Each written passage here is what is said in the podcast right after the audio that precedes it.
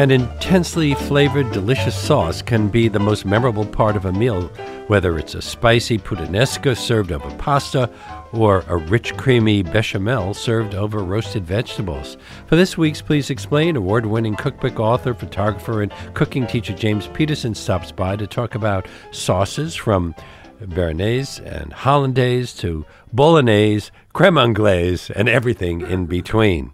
His book, Sauces, Classical and Contemporary Sauce Making, won the James Beard Award when it was first published in 1991, and it is being released in a fourth edition by Houghton Mifflin Harcourt. I think it's in bookstores next week. I'm very pleased that it has brought James Peterson back to our show for today's Please Explain, and we invite you to join the conversation. If you have any questions for uh, this guy who knows everything. Uh, give us a call at 212 433 9692. Um, if you have questions about sauce making or the like, uh, give us that call, or you can write to us on our show page at WNYC.org or on Facebook or Twitter, where our handle is at Leonard Lopate. Welcome back. Leonard, thank you for having me back. In your preface to this fourth edition, you write To prepare a sauce well, one must know how to cook. Just how nuanced is sauce making? Well, it's it's a little bit the apotheosis of a dish. You say you're cooking a, a sautéed chicken, as an example, and you take the chicken out and you throw the butter out or whatever fat you've used, and you deglaze the pan, and you have this little bit of jus or whatever you want to call it, or the base for a more complicated sauce. It nuances the things like how much water to add to that pan. It'll depend on how hot it is it'll evaporate to a certain degree. You, you try to avoid deglazing it more than once. There, there are little tricks to it to make it viable because otherwise, if you add a cup of water to a little pan, you have a you have bouillon, you have broth. You don't have a jus. now, was sauce making one of the first things you learned when you started cooking professionally? Well, I've always liked chemistry, fooling around with liquids and mixing things. And when I went to France, it seemed like the most overwhelmingly delicious, wonderful things were sauces. And I couldn't discern what was in them or how they were made. It was very frustrating to me. And that's why I went back to France specifically to learn that. I had a friend who was a French chef here in New York, and he complained that uh, people were not uh, as interested, chefs were not as interested in making sauces as they had been in the past. That's why he started teaching sauces. Um, has have sauce making techniques and, and interest in making the wide range of sauces changed much since you was since you published the first edition? It seems there's a paucity of sauces. I was in, in France just recently in Paris and and I noticed this sort of sauceless thing or this little swipe you see a little dribble on, on, a plate. You can't even taste it. What's the point? It looks pretty, and maybe there's a little balsamico or, or some such thing, but it's not a sauce. And there was that article in the Times about the mother sauces. they were one was like a Mexican thing, or I don't remember. Excuse me. It's called salsa in Mexico. salsa, exactly. But they were trying to construe this as mother sauces, when in fact a mother sauce implies they're derivatives. And these don't necessarily, they're improvisations one can base on them, but they're not really, they don't provide derivatives. Would you encourage cooks to improvise when they're making sauces? Absolutely. That's the whole trick. That's the whole fun of it. When you cook and you learn and you learn these things, you get a knack for things. It's when you improvise that you're really being creative. You include elements of modernist cooking in this edition. What are hydrocolloids? Why are they used in sauces? Well, hydrocolloids are, are compounds that create colloids or emulsions. So, in other words, say you're making a hollandaise and you need it to be stable, you can add a hydrocolloid to it that will maintain the emulsion. Now, the initial reaction that anyone has to this is skepticism because it sounds like you're adding chemicals to your food. And I had that initial reaction too. I was very hesitant, reticent to, to get into this. But I've discovered that most of them are from seaweed or algae, or they're relatively benign substances. So I felt free to use them, and they have many useful aspects. Now, why did you think it was important to include a brief history of sauce making? Uh, you say we can trace sauce making back to the ancient Greeks and, and Romans? Yeah, oh, sure. Not, not the Chinese? Oh, I'm sure the Chinese go farther back. I just don't know anything about the Chinese. So you're you're thinking very much in Western. Western. I tend to. hmm And they, were the Greeks and the Romans already talking about the importance of sauces? Well, there was Apicius wrote a cookbook, which I have. It's in Latin, but it's also translated, which talks about all kinds of sauce making. And the base for their sauce was garum, liquidum, liquidum, they called it. And it was a like a fish sauce. From any description I can gather, it was like a Thai fish sauce, and they used it on everything. So who knows what their food tasted like? well, it had, everything had to have similar taste if you're using the same sauce. One would think. and yet Thai food But that's like very working with anchovies today. No, Exactly, sure. That kind of accent una- umami thing, I guess. Is there a better kind of pot to use for sauce making? Are some materials, copper, stainless steel, better than others? Well, the most important thing, Len, is to keep it thick, that the gauge of the metal be thick. Because if you put a pan, say you put a thin pan on the st- on a high heat on a, on a gas flame, well, the heat is going to go right into the center of the vessel and likely warp the thing because the heat doesn't disperse evenly, so the center expands, blah, blah, blah, and it warps it. But if you try to cook something in that, it's going to burn in that hot spot, and the heat's not going to reach around to the edge. My favorite is tinned copper, but that's not, most people aren't crazy that way. What about cast iron? Cast iron's great. The only thing about cast iron is that it's black, and if you're deglazing it, you can't see the condition of the of the caramelized juices. Would it be a good choice for making acidic sauces because it rusts easily? I wouldn't think so. I've never actually experimented with that, but what, I would what imagine about not. making a sauce in a pressure cooker?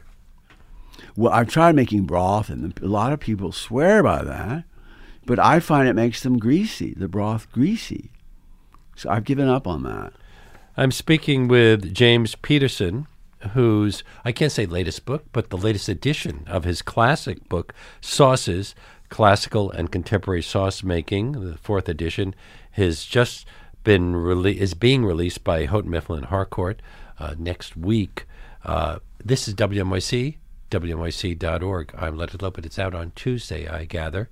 Um, we have um, we've inviting our we're inviting our listeners to join the conversation. Our number here is 212-433-9692 and I don't want to keep Andrew hanging on too long. Andrew from is it Oldwick, New Jersey? Yes, yes. Welcome to our show. Thank you. Every August, we get cases of fresh tomatoes and make marinara sauce, which we use all all year long. We cook it down as thick as we can, and then we jar it. But whenever we make a sauce with it and season it to whatever dish we're having, we put it over our drained pasta, and there's always a pool of water in the bottom of the uh, bowl, it seems to separate, no matter how thick it is in the pan when we're preparing. How can I avoid this? That's a good question. It's one I've addressed just in this latest edition because the kind of thing you're talking about, I think of like if you put a carrot puree on a plate and you look at, at it after five minutes and there's a little ring of water around it, you can use a hydrocolloid for that, which is a compound made. There are various there are various sources of them. They're usually organic and they're made from natural things. They're not Uh, Can you get them in a supermarket? No, you have to order them. I'm afraid. So order them online. I'll order them online. and you look up hydrocolloid. hydrocolloid. There's specific ones in the book, and there's a specific one for that. I forget what it is. I think it's xanthan gum. Oh, xanthan gum, which we see in an awful lot of ingredients lists Yes, yes, it's, because it works that way. It keeps these things all together. it stabilizes them. Yeah, so that you don't get that water separation thing. So, Andrew, uh, maybe the uh, ancient Romans didn't use xanthan gum in their pasta sauces, but you can. I will have to try it. Thank you very much. Good luck. Uh, We go now to Kate from Brooklyn. Hi, you're on the air. Yeah, hi, thanks. Um, my question is I've been fancying buying a carbon steel pan, which I keep seeing on that new website, well, new to me, Food 52. and it's the Mauviel brand, which they make the beautiful copper pans, and the carbon steel is supposed to be gaining like a with the right seasoning and becomes non-stick. What does your guest think of that? Well, I'm I love uh, carbon steel, and Mauviel is a good brand. So the important thing, as I mentioned earlier, is the gauge of the metal. You want it rather thick, and Mauviel makes very good products, so I'm sure it's thick enough. Um, and carbon steel I like. The only sometimes problem with carbon carbon steel pans is you have to deglaze them and that can sometimes pull in some of that metallic taste. For example, if you cook something in that pan, you deglaze it with vinegar, you might have a little bit of a problem. But in terms of just sautéing, the pure act of making an omelet or a piece of chicken or fish or something, they're beautiful. They're perfect. Oh, okay. Thank you very much. Good before, luck. Before we get to some more calls, I have a bunch of questions. You make the distinction between integral and non integral sauces. What's the difference? An integral sauce is a sauce that is the result of a cooking process, like my deglazed pan uh, or a braising liquid from a stew, when you manipulate that into a sauce, or a poaching liquid, or any number of uh, derivatives from the process of making the sauce. Those are integral sauces. Um, the other sauces are uh, to uh, replicate that or to em- emulate it with stock or bouillon, and they're made completely independently of the food you're cooking. And an early section of your book is devoted to stocks, glazes, and essences. Uh, I, I never thought of stocks as sauces. They're the, they're the basis for a lot of it, and the the, one of the most important things you can do if you're making good sauces is to be very careful with your broth. It doesn't have to be expensive or anything like that, but you have to uh, skim it very carefully to make sure there's no fat in it or particles, so it's nice and clear and has a clear flavor. You have a recipe for fish stock or fish uh, fumet. Should we add fish bones to the flavor of the fumet? Oh yeah, sure. Do you like I- bones in, in most of the stocks? Well- Chicken stock? Oh, sure, I use bones as long as they're fresh enough. Some people go to the fish market, ask for fish bones, and they get all these rancid fish bones. But if I take a fish, I'll I usually buy whole fish. I'll fillet it and use those bones for sure. You can't cook them too long though, or they get fishy. What are some ways to improve a stock's flavor? Uh, should we caramelize ingredients, add gelatinous ingredients like pork rind and, and knuckle bones? It depends on what you're using it for. If you want a lot of gelatin, say you're using it to make a, a chaufroid or a gelée of some sort, then you need gelatin in there, of course, in the form of bones or some such thing. Um, but uh, and other times you want the the emphasis to be on the flavor of meat, in which case you use meat and fewer bones. What about using wine in a stock? Uh, can you get a good result using an inexpensive wine? I avoid it simply because I don't want to define the character of the stock too much because it's it's there as a backdrop, and I want to be able to manipulate it later depending on what sauce I'm going to make. So instead of doing that, I would most likely uh, use the wine in the cooking, and then combine that with the concentrated bouillon. I boil the bouillon way down into a glaze. Is it true that you shouldn't use too much liquid in a stock? That is true. People add too much. And what about allowing a stock to boil? Is that a No, that's idea? very bad. very bad. What's the best way to store stock after you've made a batch? Can you just put it in the freezer? Sure, but the one thing people make the mistake is if you're cooling stock, especially a large amount of it, don't put it on ice immediately because there's no need to. You wait till it gets cools down in the room until about 140, which starts your danger zone. and Then you ice it underneath, or you can even put a bag of ice in it to get it to say 60 or some safe zone. Then you put it in the fridge till it gels. Then you freeze it. Let's take another call. Uh, our number here, by the way, is 212 433 9692. Josh from Brooklyn, you're on the air. Hi guys, thanks for taking my call. My question to you is, unfortunately, I had to move from an apartment that had a gas stove into an apartment that has an electric stove, and I've been having problems uh, sort of burning my bechamel sauce. And I'm wondering if you if your guest has any recommendations on pans for cooking on an electric cooktop. cooktop. Well, one thing, Josh, that I that I encountered in France was these flat tops, and you regulate the heat not by adjusting the flame, but by sliding it uh, uh closer or farther from the heat source. So what I do with an electric stove, depending on how it's set up, if the coils are inset and blah blah blah, but I move the pan, and the pan has to be heavy bottom because I need it to conduct the heat. But I'll just move it off, say a half off the flame or off the heat source, and I'll whisk up and I'll control it like that, rather than constantly trying to manipulate get, and get the exact temperature of the electric stove, which is, as you know, practically impossible. Right. Does that make sense? Yeah, yeah, no, definitely. Thank Th- you very much. And thank advice. you for your call. And we're going to take a little break. I'm speaking with James Peterson, who is the author of more than 15 books, including Glorious French Food, Cooking, and Baking. Uh, he was trained as a chef um, and has taught at the International Culinary Center, uh, formerly the, the French Culinary Center in, in downtown Manhattan. His book, Sauces, now in its fourth edition, will be released next Tuesday. We're talking about sauces on today's Please Explain. The, the book is published by Houghton Mifflin Harcourt. Stay with us for more.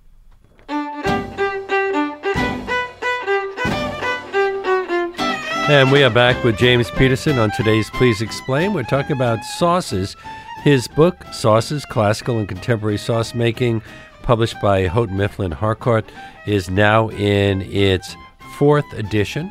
And we are taking your calls at 212 433 9692. Uh, you can also write to us on our show page at wnyc.org on Facebook or Twitter, where our handle is at Leonard Lopate. Before I get to the the next call, uh, I'm just wondering about why a fourth edition. Have has it changed all that much over the the, the, the course of years that you've had to keep on doing new editions? Well, it has in the sense that um, people are using much less cream and butter now. And when I first wrote sauces, it was about integrating la nouvelle cuisine with classic cuisine and showing how they related. Well, now has come along molecular cuisine and all these weird things. So I decided to make a third level in which that those are integrated also into into the classic uh, sauce structure. So that that that was the raison d'être for uh, having a third or fourth edition. You devote a section to liaison. Uh, that's what when we put things like flour in something as a, a thickener. Oh, that was a crazy project. I had these viscometers from uh, China that measure the viscosity, and I compare them on that chart. I don't know if you see that chart. There's a chart that shows the thickening power of each one. So you compare, say, you have a beurre blanc and you're making something, and you want that same consistency. You know how much butter to add, or how much xanthan gum, or how much flour, or whatever your, your What- choice is. What about arrowroot and cornstarch, which is uh, popular in Asian cooking? Oh, yes, they're all in there. hmm What should we be aware of if we're using egg yolks to, to thicken a sauce like a, a creme anglaise? Well, uh, you just have to not let them boil, basically.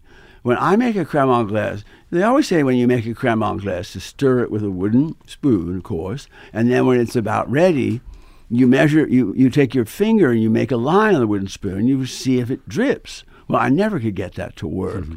So I just watch the consistency. And you get all these little ripples as you stir it from the top, and then as it as it's ready, it turns into this velvety, silky, lovely texture. And you take that off the heat and keep stirring for a bit, so it doesn't curdle. One of the big problems is sometimes you want to take care of something else while these things are on the stove, and you always seem to come back a minute too late. Oh, come on, anglaise, no, don't do that. creme anglaise, Be there. hundred percent attention. Stand over it the whole time. Justin from Rye, New York, you're on the air. Hi, how you doing?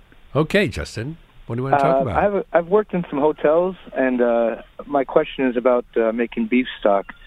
I've watched chefs uh, roast the bones in the oven with the mirepoix, and and when they t- they take it out of the oven, they pour off all the all the fat. But isn't part of that fat marrow from the bones? And, and don't you want that marrow to go into the broth because it's so much flavor? I've always argued with them, Well, thinking they should they should pour it into the broth. I hate to tell you, but he's right. You're wrong. Don't want to spoil your morning. No, the reason is, uh, Justin, that fat the flavor of certain compounds like marrow or whatever is soluble in fat, but it's not soluble in in aqueous liquid. So what happens when you add all that fat, it doesn't harm it. It's no there's no harm in it, but you're ending up having to skim it off because you as you're simmering this broth, you're skimming off the fat. You want to get rid of every speck of fat. But how do you keep the marrow in there when you're skimming off the fat? Well, first off, you shouldn't be using marrow bones for this. You should be using knuckle bones, which don't really have any marrow. If you're using marrow bones, you're going to get a bunch of fat and you're going to get bone with no gelatin. So you don't want to use marrow bones for making a, a beef stock. These are like large batches where they do, you know, 100 pounds of bones at a time or something like that. Mm-hmm, sure. Uh, okay, well, that's. Uh, I hope very that's good. helpful. Yeah, uh, one more follow up. There's a, a method I heard where you, I think it's a Chinese method, uh, where you just put the bones into the broth cold, into the water cold, and, and then slowly bring it up. And, Oh. and uh, you don't get a lot of color that way, but I think you get a better flavor. Do you have a, an opinion? on Well, that? there's a there are classic white stocks and brown stocks. Now, if you're making a stock with veal or beef bones and you don't brown them first, that's a white stock. But what you must do is blanch them. You have to start them in cold water, bring it slowly to the simmer, and you'll get all this gunk. It'll turn gray, it'll smell like soap. And you drain them, rinse them off. Then you make your stock. You add your water, or if you want to make a double stock, you add bouillon, and you cook it and simmer it for however many hours. Thank you so much for your call. Uh, what are the, the five French mother sauces? Um are they the base for all sauces? not all sauces, Leonard, but certainly the French uh, hierarchical system, they they have their place. Are all traditional white sauces prepared with milk or with white stock, uh, thickened with um, a white roux and uh, finished with well, heavy cream? classic sauces. It depends on what they are. I made a blanquette de veau for my brother and his wife who were visiting from California, and Your brother's a lucky person. Well, he he and his wife they were there, and we were having lunch the day before. And the blanquette de veau is basically a veal stew thickened with flour, and there, there are mushrooms and little pearl onions and things on. And so I had made this, and the day before, my uh, my brother's wife says, "Well, I don't eat gluten."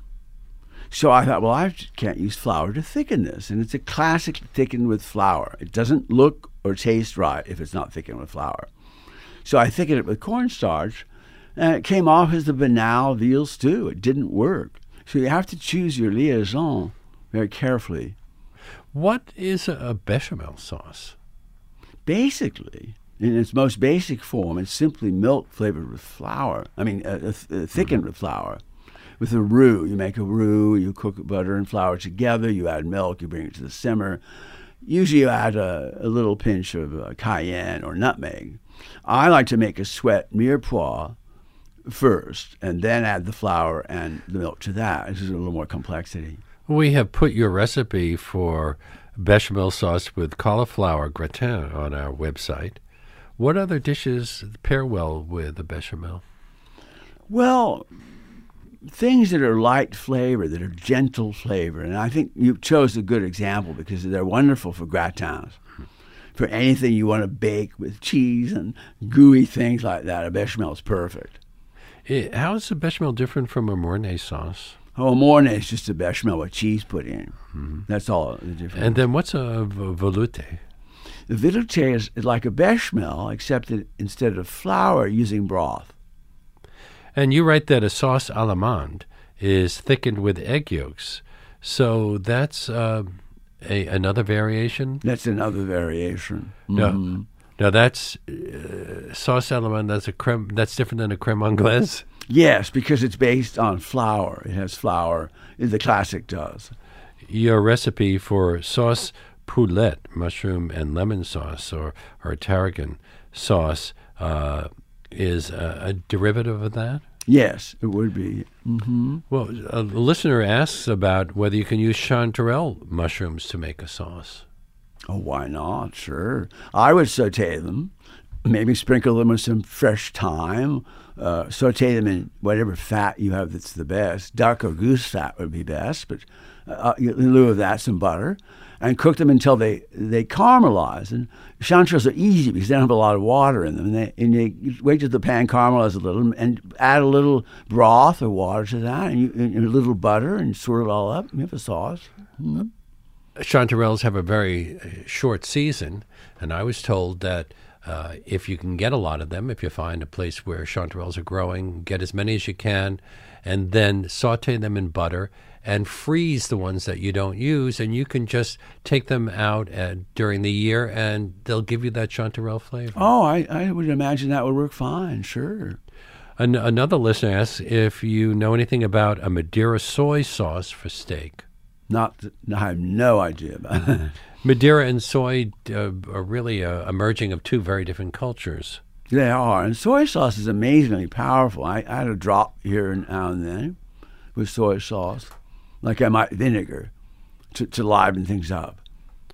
You write that until the 17th century, most brown sauces for meat were derived from the natural cooking juices of roasted and braised meats. Are most brown sauces now prepared differently?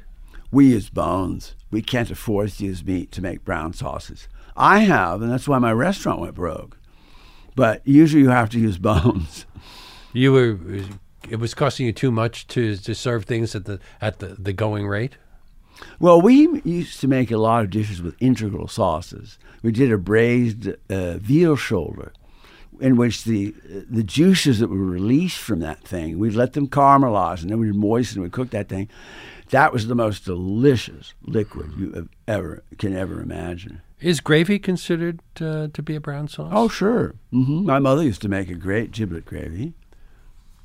Uh, you have uh, a section on mayonnaise based sauces. Now, mayonnaise uh, is an is that could we call mayonnaise a sauce? Oh, of course. It's one of the mother sauces. Why is it so versatile? It's well, you can flavor it in a million it's ways. It's just egg and oil. I know, but it's just when you make homemade mayonnaise, if you've been eating it out of a jar your whole life, it's just a revelation. And there's so many things you can do with it. You can play it with curry and spices and herbs and different. There, I give probably 20 variations in there. Isn't aioli a mayo-based sauce? Yes, it's just with garlic. Mm-hmm. And uh, olive oil is usually stirred in also. That early caller talking about pasta sauces uh, reminds me that every region of Italy has its own traditional pasta sauce. Um, some use tomatoes, some don't. Exactly, and until a depends on where cent- you are. It depends on where you are. Yes, in the north they're less likely to use tomatoes than they are in the south. Do some uh, pasta sauces work better with certain pasta shapes? Bolognese is often paired with rigatoni or, or spaghetti. Well, I base the shape on how much sauce I want to get in a mouthful. If I want just a little coating of like a creamy sauce, like an Alfredo, I'll use long noodles like tagliatelle or fettuccine or pappardelle, something like that, that not too much sauce will cling to. Whereas if I have a bolognese or I want that meaty, delicious sauce, then something like rigatoni is perfect. Some Italians call their red sauce a gravy instead of a sauce. Is that just a language thing? I think it's just a language. Mm-hmm. What's the best way to make a simple puttanesca sauce? What's the simplest way? Well, it has olives and capers. I forget my own stuff here. Olives and capers, and it doesn't have tomatoes, as I recall. You just add the ingredients and combine them. I don't think there's any trick to it. What about adding meat to uh, Italian sauces like ragouts? How, how does adding meat change the cooking process and the texture of the sauce? Well, the meat gives it a lot of consistency. I was taking meat. One of the tricks is to take the meat and cut it by hand. If you see a lot of sauces, uh, bolognese sauce, they use ground meat. Mm. And the problem with ground meat is as soon as you put it in the pan, it releases water. So if you are using ground meat or finely diced meat, you have to add to the pan a few at a time. Otherwise, you'll get you'll get this horrible.